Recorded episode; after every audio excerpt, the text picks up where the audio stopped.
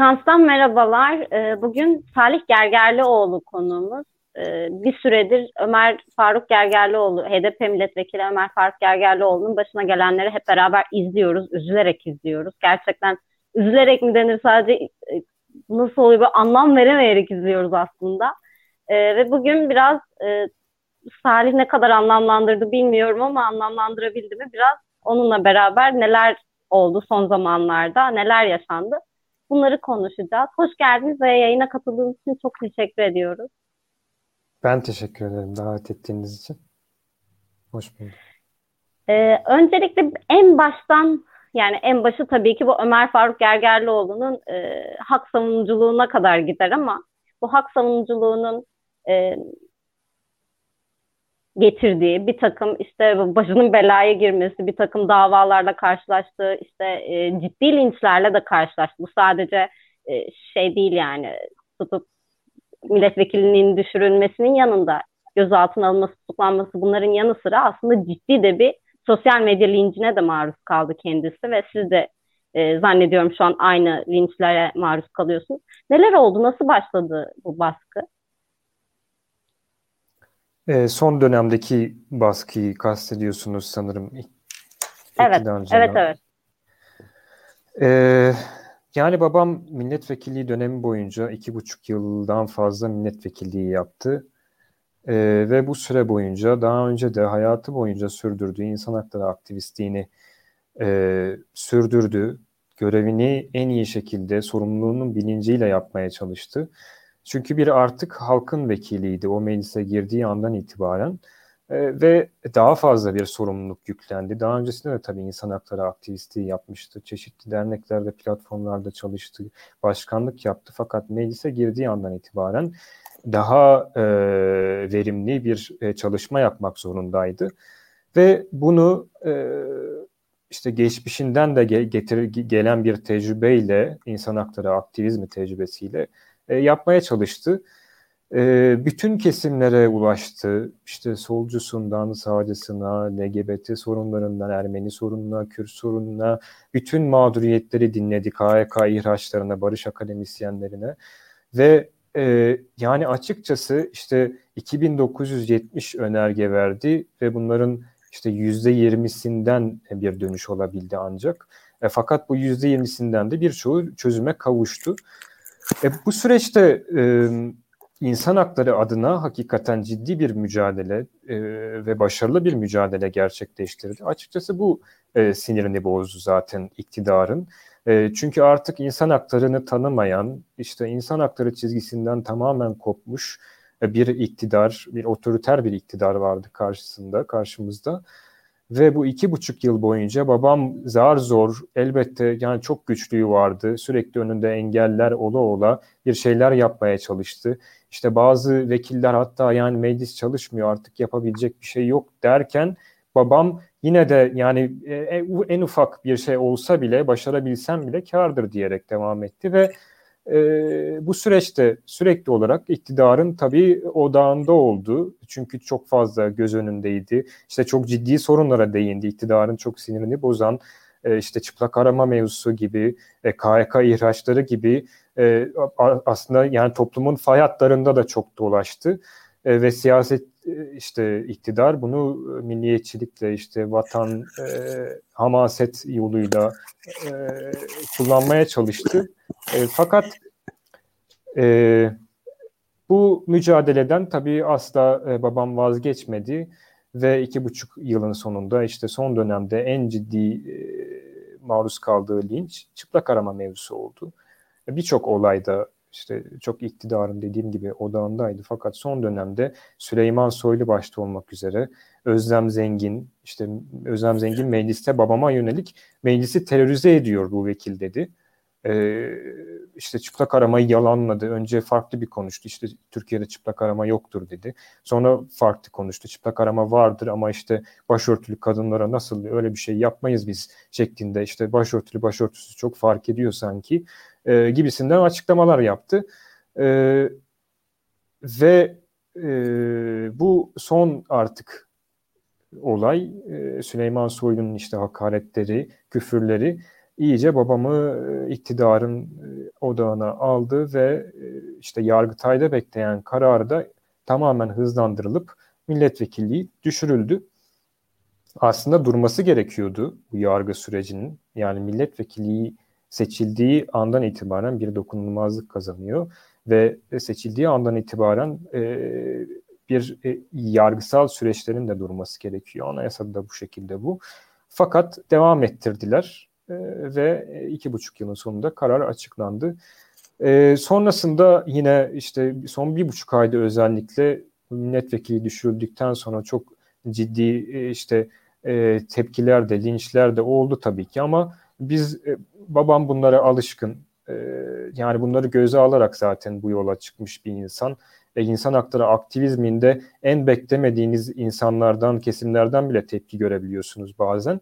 E, bu, bunun bilinciyle zaten hareket eden bir insan olduğu için e, son bir buçuk ayda yaşananlar işte tepkiler de oldu. Fakat bence babam da öyle düşünüyor bence de öyle. Destek çok daha fazlaydı. E, tepkilerden ziyade. İşte halkın bütün kesimlerinden dediğim gibi bu birleşmeyi sağlayabildiği için aslında. Yani sadece kişilik olarak değil e, babam elbette çok başarılı bir mücadele yürüttü fakat asıl başarısı bu hak ölçeğinde e, hak çizgisinde bu insanları buluşturabilmesidir.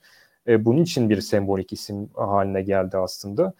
E, dediğim gibi bu linçler işte geçen gün bir Ali Edizer e, tweet'i var. İşte benim yazdıklarıma yönelik ben e, son gözaltı olayıyla ilgili e, işte yaşananları skandal, rezalet olarak değerlendirirken e, Doktor Ali Edizer, hekimmiş kendisi de e, işte tehditvari ifadeler kullanıyor, hakaret ediyor vesaire. Yani bunlar yani çok elbette ki biz bunları e, görmemeye çalışıyoruz. Bunlar çok önemsenecek şeyler değil ama suç duyurusunda bulunulacak tek tek hepsine suç duyurusu yapılacak.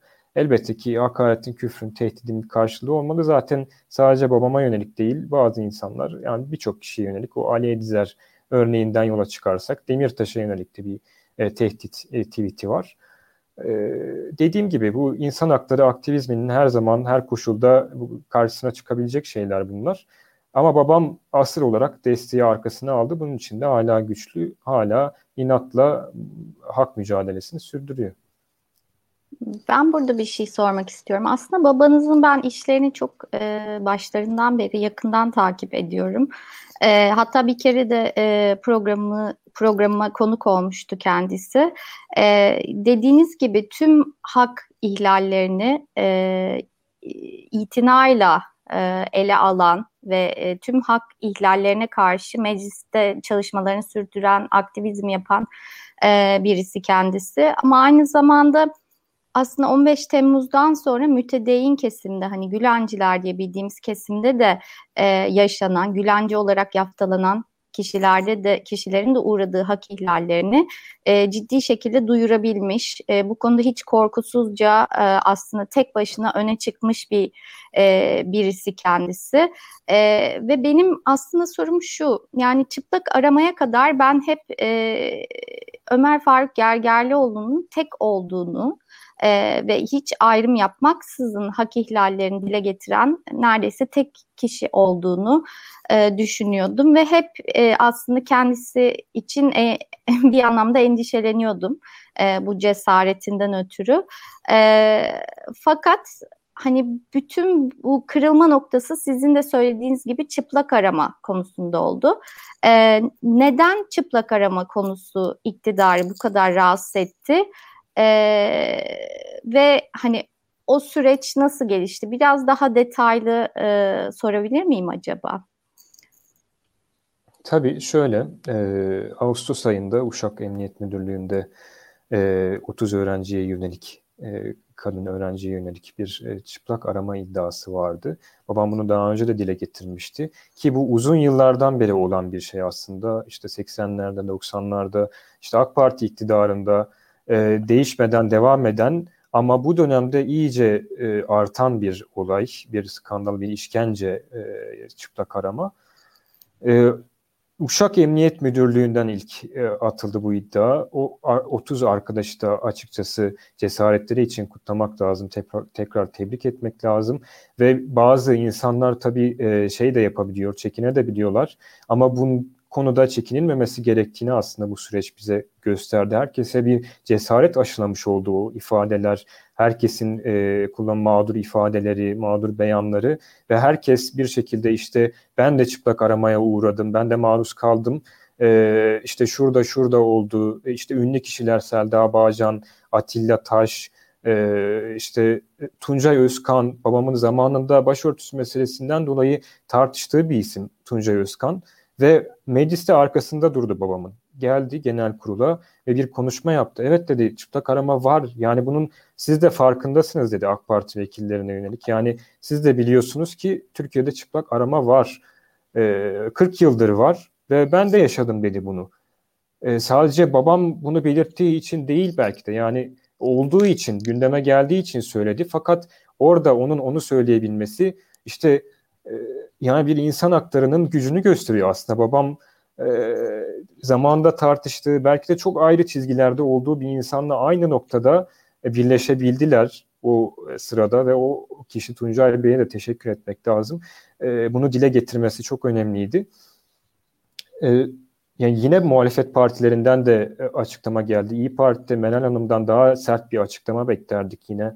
E, o çok e, zayıf açıklamalar yaptı. Fakat o sırada e, çok ciddi bir şekilde hedef gösterildi babam. Yani Süleyman Soylu dediğim gibi başta olmak üzere işte bir yayında basın toplantısında çok ciddi hakaretler ediyor. Ben şimdi ağzıma tekrar almak istemiyorum tabii onu söylediklerini fakat e, yani iyice çığırından çıkıyor onun ifadelerinden sonra tabii olay ve işte bütün trolleri üzerine sürüyorlar babamın Twitter'da, sosyal medyada bir şekilde tepkiyi büyütmek istiyorlar ona karşı. Çünkü e, çok hakikaten hassas bir noktadan vurulduklarının onlar da farkındaydılar. Yani bu çıplak arama mevzusu onların da istemeyeceği bir noktaya gitti. Özlem Zengin artık yıprana yıprana bir hali oldu. Çünkü artık cevap veremez bir seviyeye gelmişti. En son açıklamalarını hepimiz biliyoruz. Mecliste yani babam o kadar yıprattı ki açıklamalarıyla işte e, çıplak arama vardır açıklamalarıyla Özlem Zengin artık bocalamaya başladı ve hakikaten en son açıklaması artık bir skandaldı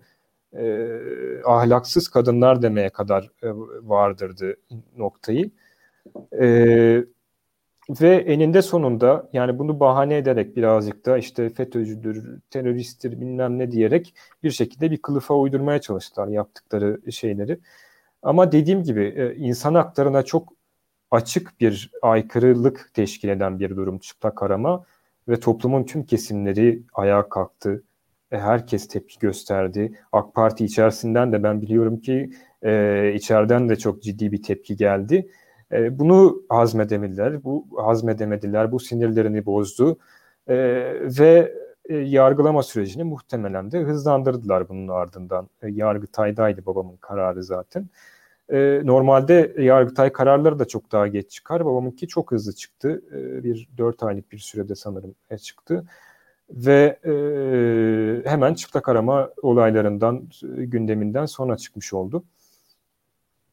E, aslında yani sadece çıplak aramaya da bağlamak doğru olmaz. Babamın tamamen insan hakları aktivizmi yani çok göze batıyordu. Dediğim gibi e, Süleyman Soylu olsun, iktidar cenahında Özlem Zengin yine olsun. Daha önce de babama çok ağır sözler söylemiş bir isimdir Özlem Zengin. Ee, daha önce de birçok mevzuda tartıştılar ee, ama e, çıplak arama bunun son e, aşaması oldu diyebiliriz. Evet yani Özlem, çok pardon. Bir şey soracağım. Lütfen. Özlem Zengin'le daha önceki dönemlerden bir tanışıklıkları var mıydı yani? şahsi bir tanışıklık. Hayır zaten babam diyor ki yani başörtüsü mücadelesinden bahsetti. Yani Hı-hı. Özlem Zengin Sürekli kullandığı e, dil bu yani. Biz de bu mücadelenin içerisinden geliyoruz. İşte bize bunu mu anlatıyorsunuz e, gibisinden şeyler ama babam yani e, belki işte 20 yıldır bu mücadelenin içerisinde ve Özlem Zengin'i AK Parti milletvekiliyken e, tanımış e, biri.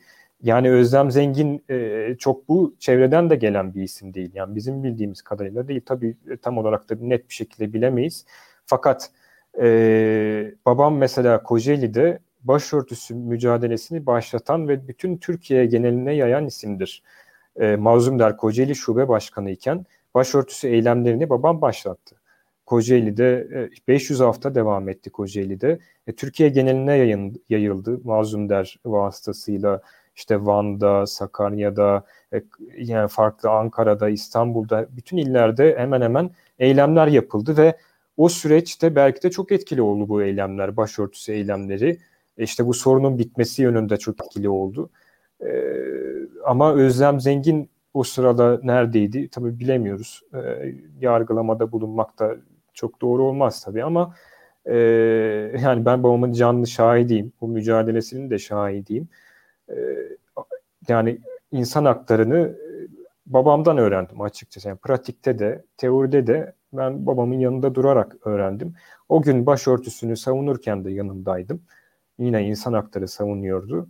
Bugün e, KYK ihraçlarına karşı dururken e, yine işte dediğiniz gibi Gülen hareketinden e, mağdur edilen insanların e, mağduriyetlerine karşı e, mecliste açıklamalar, e, bu sorunları dile getirme açıklamaları yaparken de e, yanındaydım. Ve yine çıplak arama mevzusu da aynı şekilde. E, değişen onlar oldular. Yani Özlem Zengin kendini bir sorgulamalı. Merve Kavakçı kan işte benimle söz dalaşına girdi o sırada şey pardon Ravza Kavakçı e, kan e, Merve Kavakçı'nın kardeşi. Yani kendilerini çok temiz, saf e, bir şekilde görüyorlar. Hiç değişmediklerini zannediyorlar. Fakat değişen onlar oldular. Gücü tercih ettiler. Ama asıl gücün e, halktan geldiğini unuttular. Yani insan haklarını e, savunmayı, e, işte bu çizgide kalmayı unuttular. Belki de en başından itibaren mahallecilik yapıyorlardı. Tabii bunu da bilemeyiz. Çünkü bir kırılma noktası oldu aslında AK Parti iktidarında 2013-2014 dönemi. E, daha öncesinde işte başörtüsü mücadelesinde bir aradalardı. İşte belki bazı sorunlarda e, çok yan yana yine gelemezlerdi. Kürt sorunu olsun, Ermeni sorunu olsun, belki LGBT e, konusu olsun yine belki yan yana gelemezlerdi ama 2013-2014'ten sonra net bir şekilde işte hatta Mazlum Der'de bile babamın başkanlığını yaptı, genel başkanlığı yaptı Mazlum Der'de bile bir darbe gerçekleşti içeride. E, iktidar orayı bile e, kendi kontrolü altına aldı ve e, tasfiye edildi içeridekiler, gerçek insan hakları aktivistleri. Bu noktadan sonra e, gerçekten insan haklarını savunanlarla mahalle savunucuları ayrışmış oldu. Ve bugün de görmüş oluyoruz ki e, hala da mahalle savunuculuğu yapmaya devam ediyorlar. Demek ki e, samimiyetleri bu kadarmış. Yani samimiyetsizler demek tabii doğru olmaz fakat e, samimiyetleri bu kadarmış. Sadece başörtüsü mücadelesini insan hakları zannediyorlarmış benim anladığım kadarıyla. E, ama dediğim gibi e, insan hakları e, asıl 2013-2014'ten sonra iyice e, önem kazanmaya başladı. Tabii ki her zaman önemli fakat e, bir otoriterleşme sürecinin ardından hepten e, çizgiden kopan bir iktidar ve peşinden e, onu destekleyen işte bu vekiller, Özlem Zengin, Ravza Kavakçı gibi isimler. E, yani AK Parti içerisinde de bence ciddi bir ayrışma var bazı konularda. İstifalar zaten bence yakındır. Zaten oluyor da e, içeride de büyük bir kavga var. Güç kavgası bu tabii. Bu güç kavgası da bence sonlarını getirecek. Ee, evet, Beril de biraz önce söyledi Ömer Faruk Gergerlioğlu ile ilgili endişeleniyordum diye de ben de yani böyle görüş aldığım, röportaj yaptığım zamanlar oldu. O zaman ben de şaşırıyordum hakikaten Beril. E, çünkü e, bir insanı, bir hak savunucusuna itibarsızlaştırmak Türkiye'de o kadar kolay ki herhangi bir işte terörle e, anılan bir grupla özdeşleştirmen yetiyor bir insanı ve Ömer Faruk Gergerlioğlu'nu en başından beri hiçbir insanı e, ayırt ettiğini görmedim haksızlığa uğrayan. E, en başta da KHK ile işlerinden ihraç edilen insanlar geliyor bu hak savunuculuğunun başında ki benim de genel olarak yaptığım işte söyleşiler, görüş aldığım konular bu yöndeydi. Ve o insanlarla bir milletvekili olarak alanlarda, işte oturma eylemlerinde, nöbetlerde her birinde gerçekten o alandaydı. Yani sadece önerge verip e, yerine oturan böyle bir e, milletvekili olarak görmedim kendisini. HDP'li birçok milletvekilinde de karşılaştığım şey buydu esasında. Mesela Filiz Kerestecioğlu'nda her e, taciz, tecavüz davasında görürdüm. İşte Ahmet Şık'ı örneğin her eylemde görürdüm. Garo Paylan'ı her eylemde görürdüm. E, bu anlamda Ömer Faruk Gergerlioğlu da gerçekten e, bu işlerin tam içindeydi. E, evet. Belirtmek istedim ama şey de var şimdi Salih Bey hastalığı bir sağlık problemi de var. Geçtiğimiz günlerde hastaneye kaldırıldı. Kaldırıldı kalp rahatsızlığı sebebiyle. Biraz o aşamayı da sormak istiyorum. Yani neler oldu? E, orada da çünkü o polisin silahları, bilmem neleri, o hastanedeki görüntüler falan korkunç görünüyordu. Neler oldu? Biraz o hastane serüvenini de anlatabilir misiniz? Tabii en başından isterseniz gözalt işte e, o geceki gözaltından başlayıp isterseniz anlatayım. Çünkü sayısız hak ihlali var. O bir gün içerisinde evet. Yaşadıkları hakikaten saymakla bitmiyor. Kendisinin hayatı boyunca ben yazdım Twitter'a da hayatı boyunca karşısında olduğu dile getirdiği hak ihlallerini o gün sadece birkaç saat içerisinde kendisine yaşattılar. Ee, işte gözaltına işte bir 10 günlük süre vardı ama meclis gözaltısından sonra tebliğname gelmişti. Ve 10 gün içerisinde teslim olması isteniyordu. Babam teslim olmayacağını belirtti ve Adalet Nöbeti'ne parti genel merkezinde devam etti. Ee, ve 10 günlük sürenin sonunda 11. gün artık süre bitmişti tabii ki. Polis yakalama kararıyla birlikte akşam saatlerinde saat 7.30 gibi ev, eve geldi ve işte ben açtım kapıyı. Geldiklerini görünce babama söyledim. Babam da bir 10, 10 dakika 15 dakika beklemelerini rica etti. Hatta dedi ki isterseniz dedi kapıda beklemeyin geçin salona bekleyin e, oturun e, ayakta beklemek istemiyorsanız diye. Yani kapıda beklemeyi tercih ettiler ilk başta. Babam dedi tamam o zaman ben e, abdest alıp namazımı kılıp hazırlanıp geliyorum dedi. Birazcık müsaadenizi istiyorum dedi. 10 dakika kadar beklediler. Ee, sonrasında işte ben bekleyiş e, aşamasında yanlarında olduğum için işte sürekli bir telefonlar geliyor. İşte karşı taraftan e, muhtemelen işte savcı bey diye sesleniyorlar. Bir e, uyarı, bir işte acele edin yönünde bir uyarı geliyor, talimat geliyor. Ve o sırada işte 10 dakika, 15 dakika geçtikten sonra babam kapıya doğru geldi. İşte e, tam çıkıyordu aslında kapıya doğru gelmişti koridor kısmında. Bir baktık polisler içeri girmiş. Babam işte orada HDP milletvekili Abdullah Koç var ağır milletvekili. Ben varım. E, işte annem, kardeşlerim var. Ailemiz zaten. E, ve biz video almak istedik tabii ki. Son bir iki cümle söylemek istedi ilk başta babam. İşte Abdullah Bey video alacaktı. Ben de yine iki farklı açıdan aldık zaten. Ve dedi ki izin verin birkaç cümle söyleyip tamam e, gidebiliriz. Kapıda bekleyin dedi. E, fakat bir baktık ki onlar içeri girmiş zaten. E, evim iç, evinizin içine hiçbir şekilde müsaade istemeden e, işte yakalama kararımız var. Arama kararı ki arama kararı yok. E, yakalama kararımız var diyerek evin içine dalmışlar. E, yani bunu bir de çıkarken yaptılar. Zaten çıkacaktı. İşte bir iki cümle daha söyleyemezsiniz. Hayır izin vermiyoruz. Vermiyoruz şeklinde ifadeler kullandılar. Sonra babam e, buna tabii şaşırdı, sinirlendi. O sırada da tabii gergin bir an. Babam e, sonuçta cezaevine gidecek. Yani biraz daha müsaade edin bir şeyler söyleyeyim şeklinde bir itirazda bulundu. E, fakat o sırada işte söylemesine izin vermediler. Birden aniden işte önce babam ayakkabılarını giyemedi. Sonrasında giymeye niyetlendi. İşte ayakkabılar doğru giderken tekrar eline aldı fakat işte çekiştirerek bu sefer yaka paça yakasından tutarak e, götürmeye başladılar. E, ve işte dışarı çıkardılar. Asansörde sanırım bir tekini giymiş ayakkabısının. İkincisinde ben eşyalarıyla birlikte asansörden onların peşinden e, indirdim. O sırada tabii bir kargaşa yaşandı. Onlar götürürken bir darbe uğradı. E, görüntülerle de sabit zaten bu. Ve e, e, lütfetmişler. Zemin katta ayakkabısı için beklemişler. Ee, sağ olsun polis arkadaşlar. E, ayakkabısını zemin kata götürdüm. Onu giydi e, fakat eşyalarını sonradan avukatı vasıtasıyla ulaştırdım. Ve e, gözaltı aracına bindirildi, polis aracına bindirildi. Polis aracı içerisinde birçok defa tehdide, e, küfre, hakarete maruz kaldı. E, bunlar sonradan tutanaklara yazıldı tabii avukatı aracılığıyla da ve ilk hastane kontrolüne götürüldü. Hastane kontrolünde doktor anjiyo önerdi. Yani e, nabzı çok yükselmiş, 148 ki 150'den sonrası artık kalp krizi, beyin kanaması, felç riski demek. 148 nabız, kalp göğüs ağrısı var ve doktor diyor ki anjiyo öneriyorum, kardiyoloji bölümüne götürülmesi gerekiyor bu hastanın. Ve polisler e, hastaneden alıp cezaevine götürüyorlar.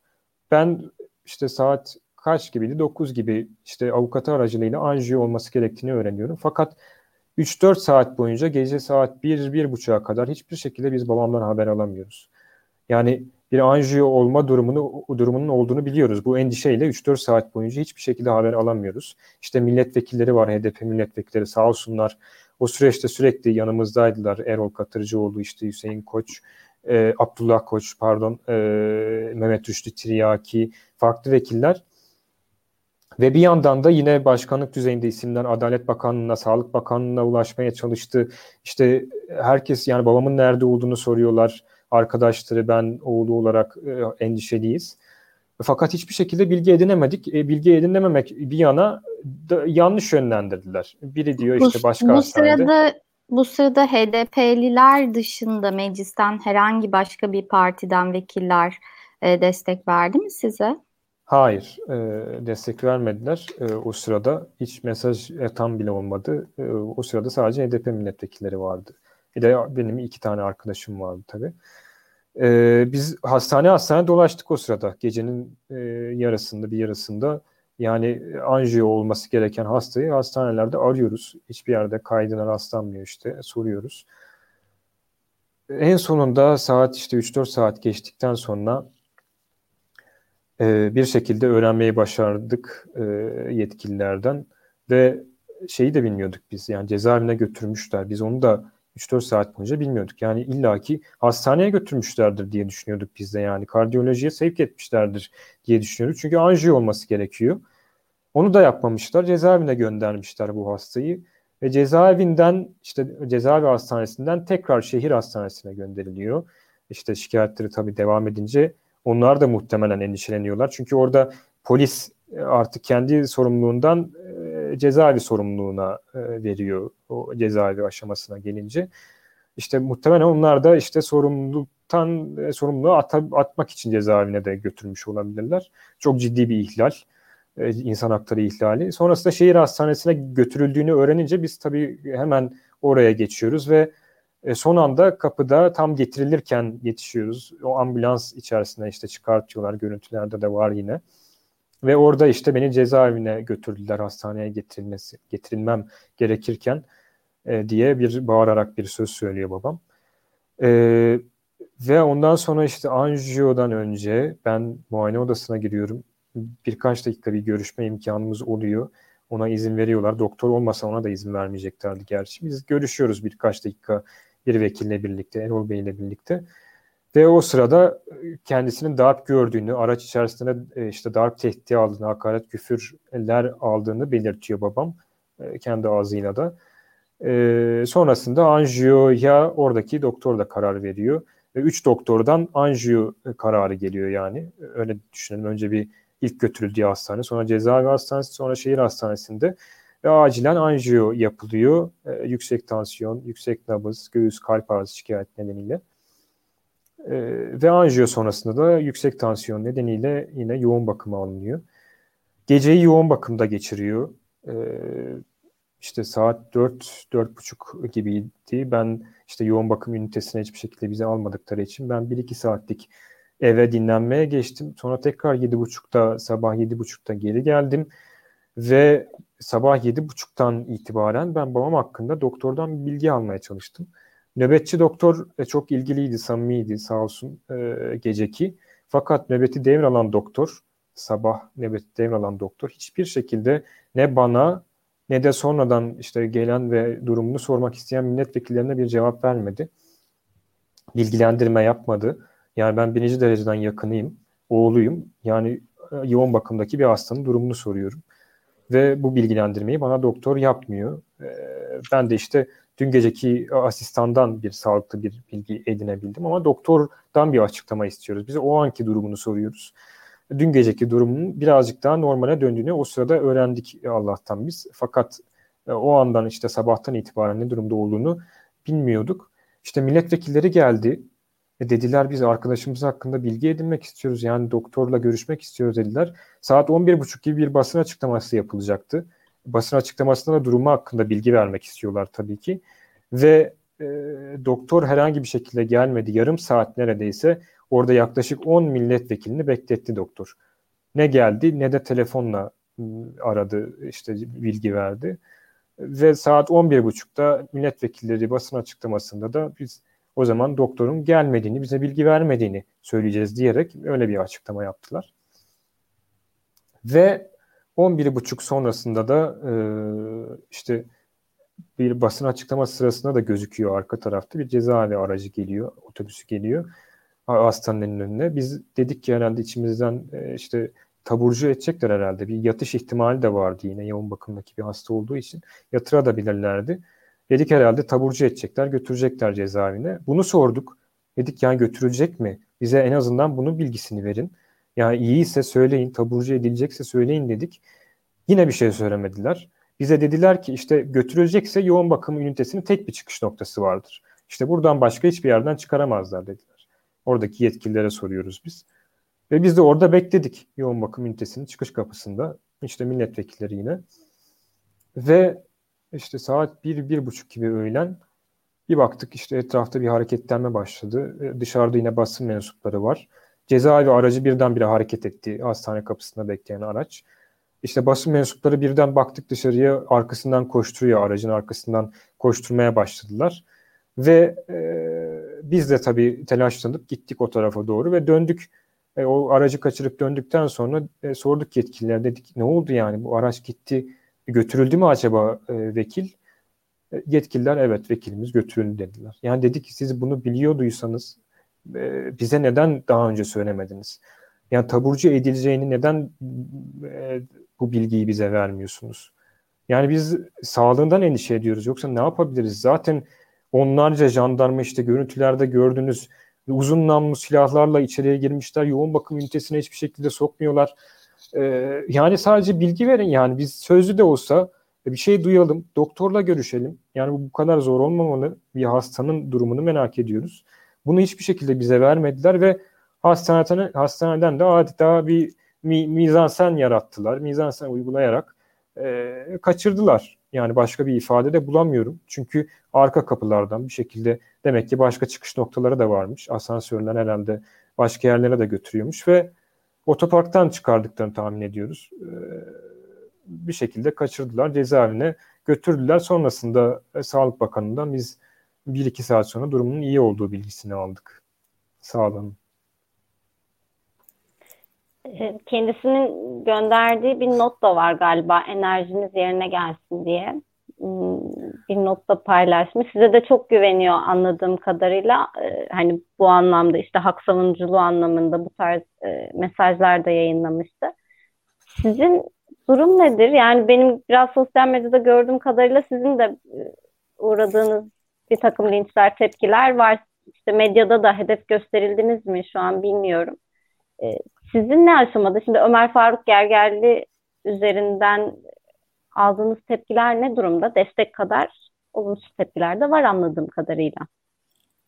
Ya evet e, var elbette. Özellikle meclisten gözaltına alınırken ki işte o ibadet özgürlüğünün engellenmesi, işte pijamalarıyla götürülmesi, yaka paça götürülmesi, bir de meclisten götürülmesi durumu e, epey tepki yaratmıştı halkta. Bu da tabii e, bir takım trolleri de harekete geçirmişti. Hem babama hem bana. İşte o gün ben bir tweet atmıştım meclisten götürülürken, işte abdest alırken götürdüler şeklinde. E, bu sinirlerini bozmuş oldu. Belki de işte hiç tahmin edemedikleri bir şekilde e, e, gelişti olaylar. E, ve bundan dolayı çok fazla e, e, linç etmeye çalıştılar. Yani ben biz artık alıştık. Yani babam zaten alıştı. Ben de yeni yeni alışmaya başlıyorum. E, çok fazla çünkü alıyoruz sürekli olarak.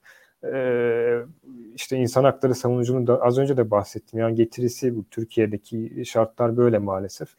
Eğer bir savunuculuk e, kimlik ayırt etmek sizin bir savunuculuk yapıyorsak bunlar e, gerçekleşiyor. Ama moral motivasyon bunlarla kaybedilmemesi gerekiyor.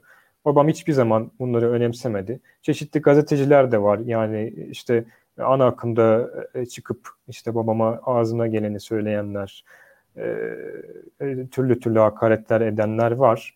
E, fakat babam umursamadı çoğunu, birçoğunu e, ve umursamadan yoluna devam etti. Ben de aynı şekilde yani elbette umursamamak şöyle değil. Yani biz suç duyurusunda bulunacağız. Bir, yani bunun da bir bedelini hak, hukuk önünde tabii e, soracağız. Hesabını soracağız. Fakat e, bu demek değildir ki e, bu desteğin önüne geçsinler, bu mücadelenin önüne geçsinler. E, linçler, e, işte karalamalar, yalanlamalar vesaire. Biz yolumuzda devam edeceğiz. Yani bu babamdan alıyorum ben zaten ilhamı. Onun mücadelesi bana örnek oluyor. Onun hak mücadelesi e, bana örnek oluyor. Herkese de örnek olmalı. Oluyor da bence zaten. E, bundan sonraki süreçte de daha çok bu destekten desteklerden aldığımız güçle hareket edeceğiz. Benim Ama sen... Bey pardon. Daha bir şey ee, ama Salih Bey anlattık anlattıklarınızı e, yani biz de takip ettik ama sizden buradan bir daha dinleyince babanız ciddi bir e, yaşam hakkı tehdit altına girmiş. Pek çok ihlalin yanında en önemlisi e, sağlığa erişim ve yaşam hakkı ciddi bir tehdit altında.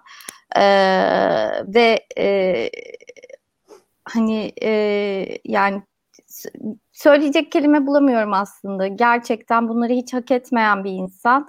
E, ve maalesef kendi savunduğu hak, hak ihlallerini savunurken kendisi pek çok hak, hak ihlaline uğradı bu uğurda.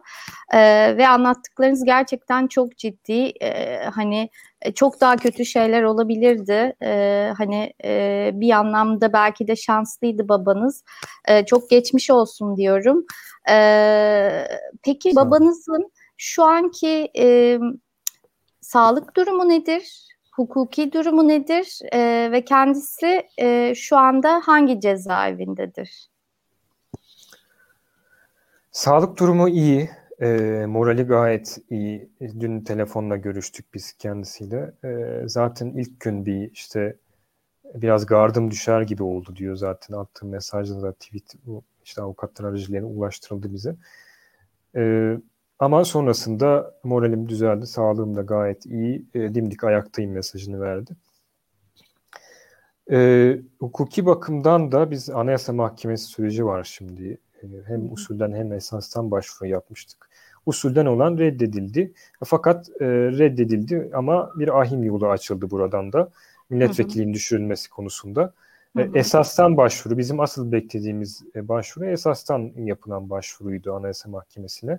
Ve ortada bir Enis Berberoğlu örneği duruyor. E, işte daha önceki örnekler duruyor. E, en yakın örnek Enis Berberoğlu olduğu için onun milletvekilliği düşürdükten işte yaklaşık 6 ay içerisinde açıklandı sanırım ama o dışarıdaydı. Tutuklu geçirmedi. bu süre içerisinde tutuklu bulunanlara işte cezaevinde bulunanların sürecini daha da hızlandırıyor Anayasa Mahkemesi. Biz de hızlandırması yönünde sürekli bir e, baskı yapma, yapıyoruz Anayasa Mahkemesi'ne bu şekilde bir talepte bulunuyoruz. E, çünkü çok ciddi hukuksuz bir karar var ve e, açıkçası en kısa sürede Anayasa Mahkemesi'nin kararını bekliyoruz. Onun dışında e, şu an için yatarı hakkında net bir e, şey yok. E, denetimli olarak ne zaman çıkacağını bile tam kestiremiyoruz. Çünkü şu an e, iktidar denetimli bile bazen işte izin vermeyebiliyor, çıkartmayabiliyorlar. E, dediğim gibi en önemli olan şu an Anayasa Mahkemesi'nin esastan yapılan başvuruyu hak ihlali olarak değerlendirmesi.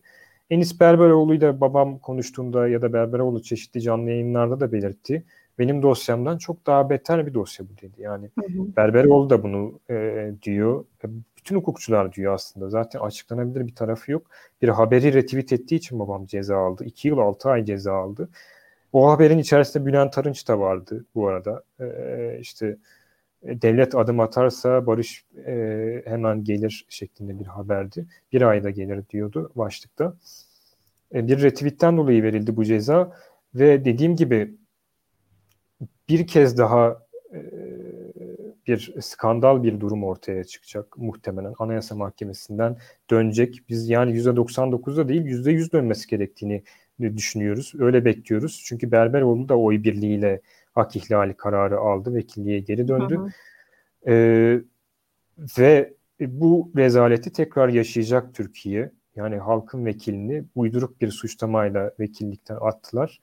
E, işte resmiyette attılar gerçi halkın kalbinde kendisi de belirtiyor benim vekilliğimi düşüremezler şeklinde. Ama e, sonuçta babam tekrar e, inşallah en yakın zamanda özgürlüğüne kavuşacak diye bekliyoruz biz de bu süreçte. Son sorunuz neydi? Onu ee, hangi cezaevinde tutuluyor ve orada aslında sağlık hizmetlerine erişebiliyor mu? Erişimi ne durumda? Ee, şu an e, şu an sağlık e, sağlığı açısından bir sıkıntı olduğunu söylemedi bir haftalık süreç içerisinde. Yani cezaeviyle alakalı muamelede e, ciddi bir e, kötü muamele yapıldığını söylemedi bize. Avukatlara da böyle bir şey söylemedi. Hı hı. Sadece biraz e, soğuk bakışlar var dedi. Gardiyanlar soğuk davranıyor falan dedi. Ama onu da cezaevi müdürüyle konuşmuş. Sanırım e, biraz daha düzeltilmiş o durum. E, Sincan F2'de kalıyor şu anda. Yüksek güvenlikli kapalı ceza infaz kurumunda. E, ve 14 günlük bir karantina süreci var. E, bu karantina sürecinin ardından koğuş bilgisi de netleşecek. Biraz önce şey diyecektim Beril, e, biraz ondan da bahsettiği için Salih, e, bu e, şey, abdest alarak, yani abdest aldığı zaman yakıp açık götürülmesiyle ilgili Ömer Faruk Gergerlioğlu'nun ben birçok hesapta bununla alay edildiğini, AKP'li hesaplar tarafından alay edildiğini gördüm. Ee, şu ya bu bana çok garip geldi mesela. Şu da tabii ki hani çıplak arama muhabbetindeki başörtülü kadınların hani Özlem Zengin durdu durdu mevzu başörtülü kadınların çıplak aranmasına gelince konuştu ya ve işte e, diğerleri için de daha önce söyleselermiş onurlu bir kadın 20 yıl beklemez falan gibi. Biraz önce ondan bahsettiniz galiba tam bu sözünden. Evet evet. Ee, bu bana çok garip geldi. Sen ne düşünüyorsun ya da Salih sen ne düşünüyorsun bu konuda? Namaz kılmak, abdest almak, başörtü örtmek, AKP'li olmadığın zaman dalga geçilecek bir şey mi? Sadece AKP'li olanlar için mi bu? Ee, bunlar, bu değerler artık ne diyeyim bu tarz e, işte dindarlık sadece onlar onlarda olduğu zaman mı kutsal bulunuyor? Hmm. Yani ben biraz böyle bir şey görüyorum çünkü. Başka insanların atıyorum bugün Kılıçdaroğlu'nu namaz kılarken görseler ona da dalga geçecekler. Ee, çok garip geliyor bana. Yani Ömer Faruk Gergerlioğlu benim bildiğim kadarıyla hep dindar bir adamdı. Hep e, dini hassasiyetleri olan bir insandı. Şey gibi değil bu. Tamam çok seküler bilinen yıllardır e, işte inançsız bilinen birinin bilinen birinin bugün namaz kılması garip gelebilir, ha şov yapıyor denilebilir ama Ömer Faruk Gergerlioğlu hep dindardı. Neden? Onunla da dalga evet. geçiyorlar. Çok çok acayip. Yani e, ben de İkinize de soruyorum yani. bunu.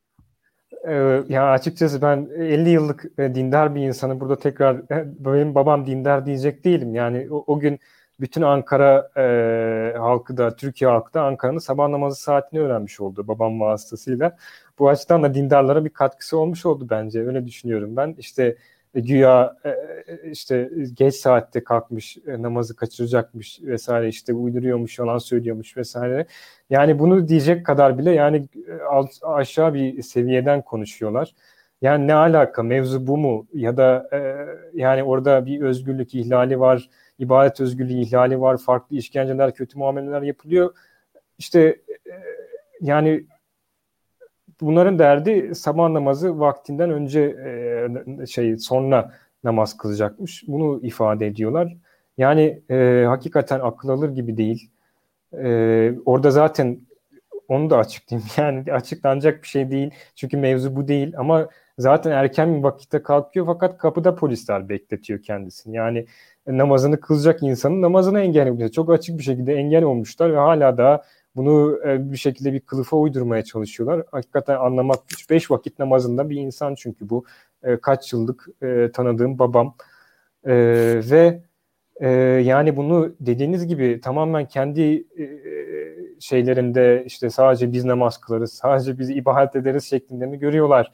İşte HDP'li hiçbir vekil, işte her vekil komünisttir, işte şeydir, Marksisttir, hiçbiri dindar değildir şeklinde de görüyor olabilirler. Bir kısmı sanırım böyle yorumluyor olayları.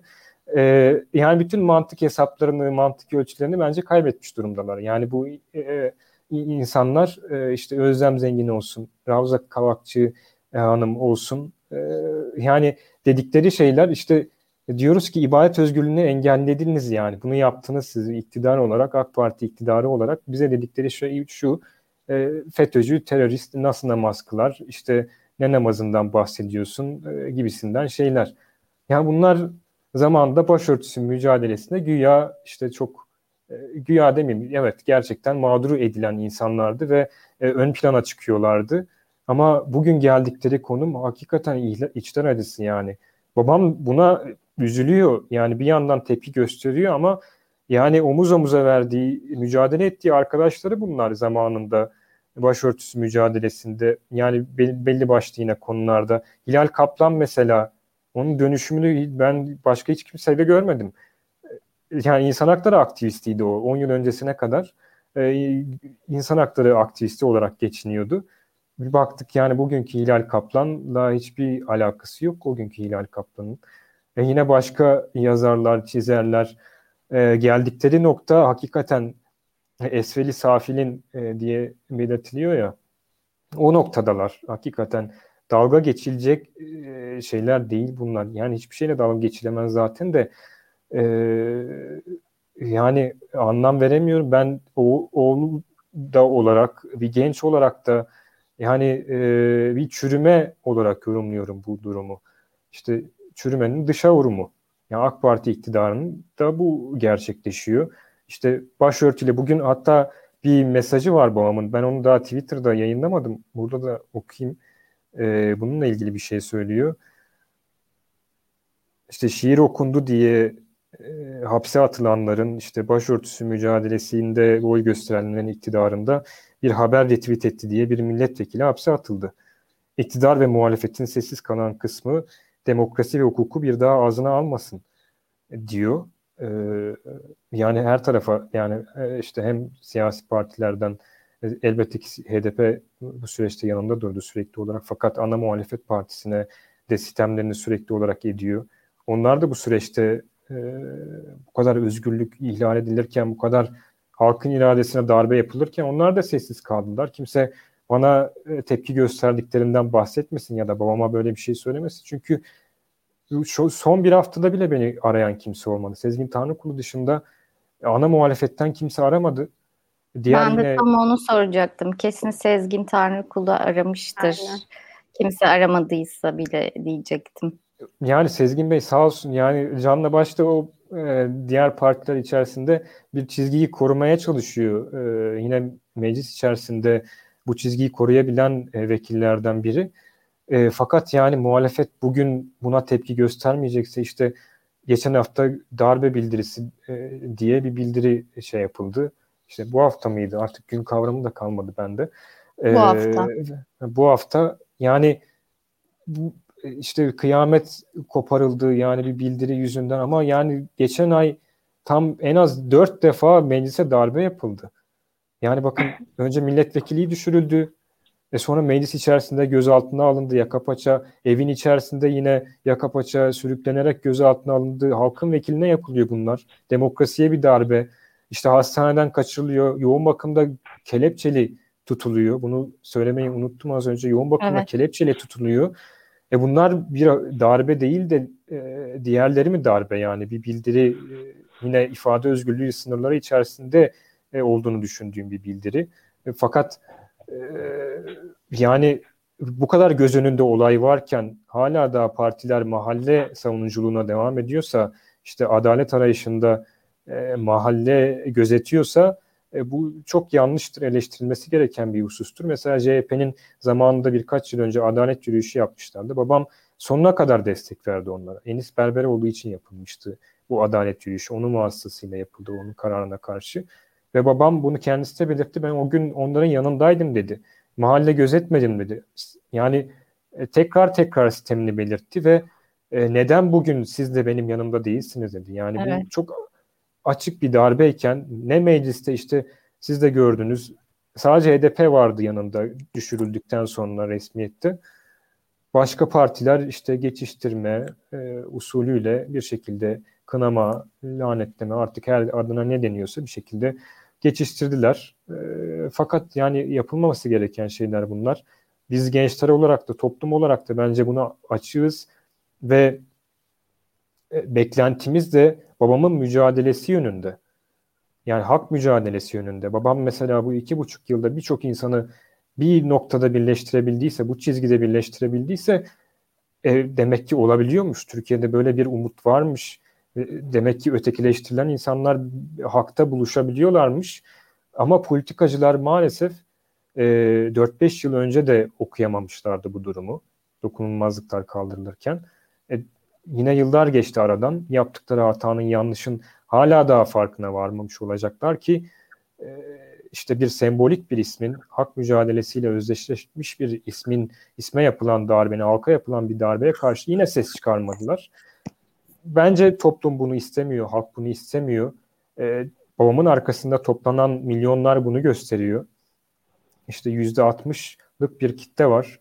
Birleşmeye açık bence bu insanlar. Siyasi partiler kendi aralarında kavga edip duruyorlar. Küçük ufak meselelerden hamaset yapıyorlar işte ideolojik farklılıklar gözetiyorlar ama e, bir demokrasi ittifakı olmadığı sürece bir hak çizgisinde adalet arayışında birleşilmediği müddetçe bu ülkeye adalet gelmez ve toplum da ihtiyacı olana kavuşamaz. Adalet istiyor, refah içinde yaşamak istiyor.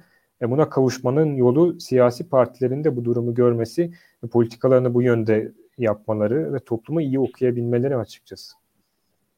Evet ya bu arada ben e, bilmiyorsam aydınlatın lütfen. Şimdi ben bu geçtiğimiz 28 Şubat'ta da sürekli Ravza Kavakçı'nın adını her yerde gördüm. Clubhouse'da sürekli 28 Şubat Ravza Kavakçı konuştu ve ben benim hatırladığım, benim hafızamda kalan Ravza Kavakçı ile ilgili e, milletvekili olduğu zaman ablası Merve Kavakçı'nın başörtüsünü örtüp öyle meclise gitmesiydi. Onun öncesinde başörtüsü mücadelesiyle ilgili ne yaptığını bilmiyorum.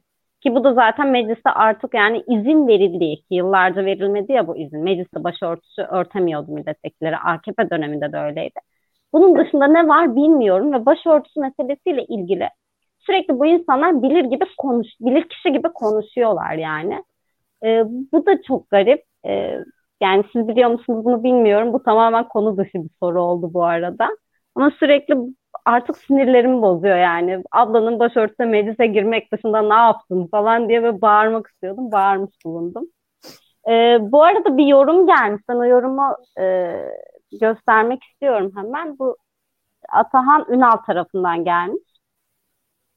Diyor ki e, hastanede kelepçe tutma olayı artık rutin oldu. Biz çıkarttırmak için kavga ediyoruz. Mümkün değil çıkartmıyorlar demiş. Diğer yorumu çok bence çarpıcı. Doğumhanede de çıkartmıyorlarmış. Evet. Mümkün olabilir yani, mi böyle bir şey? Doğum yaparken kelepçe çıkartmamak. Yani hakikaten yani akıl sınırlarının artık yani hiç tahmin edemeyeceğimiz noktalara varmış durumda bu zulmün boyutu.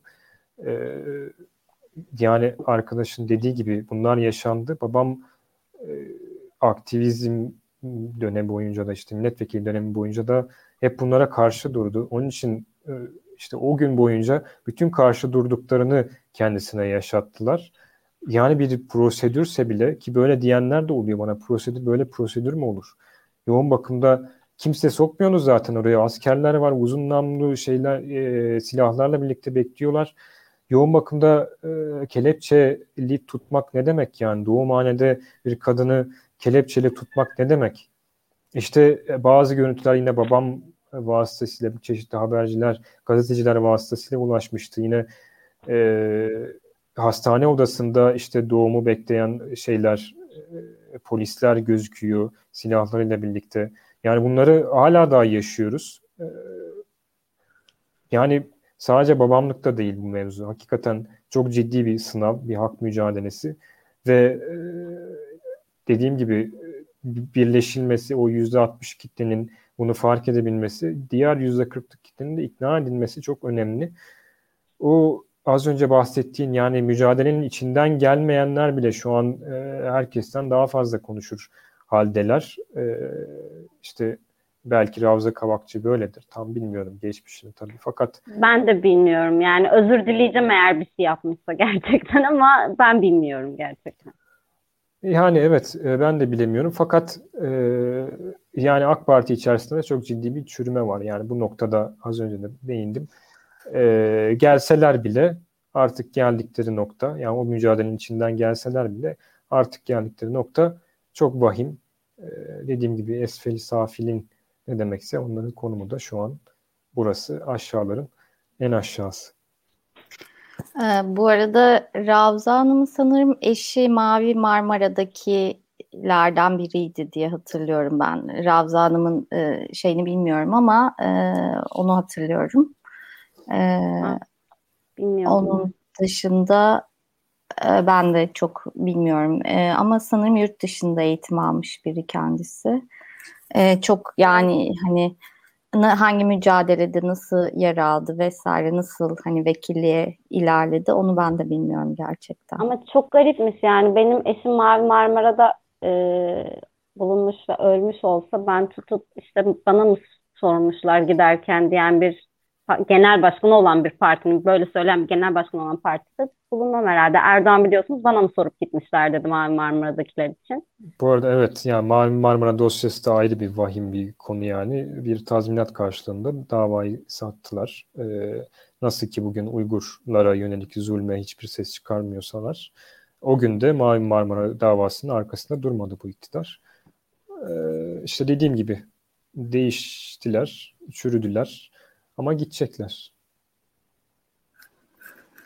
Ee, o zaman e, ben burada e, aslında hani Salih Bey'in anlattıkları gerçekten hani sindirmesi zor şeyler. E, üzerine sorabileceğimiz çok sorular var. E, ama e, hani bir saat oldu. Ben e, artık burada toparlayalım diyorum.